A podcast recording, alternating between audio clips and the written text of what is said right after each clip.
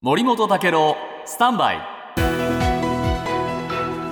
長官読み比べです、今日東京新聞の一面トップの記事マイナ混乱底なしというタイトルですね、えーマイナンバーカードをめぐってですね同姓同名の別人にカードを交付して使用された事例とか障害者手帳情報の紐付けをミスしたりあるいは専用サイトでの不具合が新たに判明したというんですが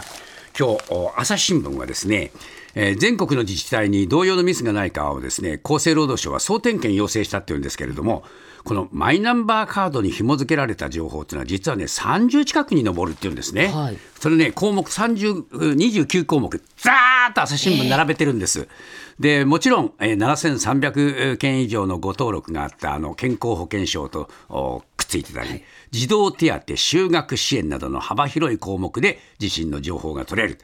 それから40歳以上のメタボ情報やがん、歯周う疾患などの検診結果、所得、住民税に関する情報、生活保護の支給開始時期、支給額などの個人情報、これは全部マイナンバーカードに紐付けられていて、作業を実施する自治体もですね、障害者手帳や生活保護ならば自治体、えー医療保険ならば健康保険組合と場所が違うんで、なかなかですね、実態を把握しきれないんじゃないか。まあ、こういう指摘でね、これだけ紐づいちゃってんですよ、いつの間にか。すごいですねすごいんです。29項目9項目もありました。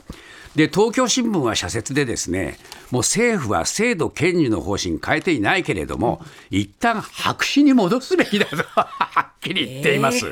でこのマイナンバーカード普及のためにポイント付与したりですね、えーマイナ保険証の事実上の義務化っていうのは飴と鞭に等しいと、でこれ、えー任意取得という法律の定めを政府が覆す手法っていうのは、えー法治主義とかそれから民主主義の原則にも反するんだと。もう非常に手厳しい批判が出て、もう一遍白紙に戻したらどうだという声まで出てるのになぜ政府は進めるんでしょうか。